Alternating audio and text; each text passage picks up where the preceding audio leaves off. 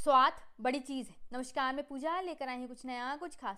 दोस्तों, आज के समय जब बात आती है यूनिकनेस की, जब बात आती है अट्रैक्टिवनेस की, जब बात आती है कुछ बेहतर की, तब बात आती है उसके स्वाद की, उसके टेस्ट की, जो उसे कल से आज अब बेहतर बनाता है। आज जब कंपटीशन का ज़माना है, जहाँ भीड़ में लोग खड़े हैं, जहाँ खुद की अलग पहचान बनाना मुश्किल हो गया है, ऐसे वक्त में ज़रूरी हो गया अपने काम पर बेहतरी की जाए।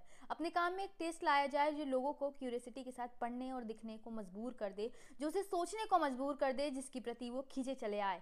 यही वो चीज़ है जो उसे भीड़ से अलग बनाएगी। आज जब कंपटीशन का ज़माना है, हज़ारों की तैदाद में लोग एक से बढ़कर एक काम कर रहे हैं, जहाँ हर कोई अपने आप में बेहतर है। ऐसे समय में ज़रूरी हो गया है अपने हुनर को निखारना।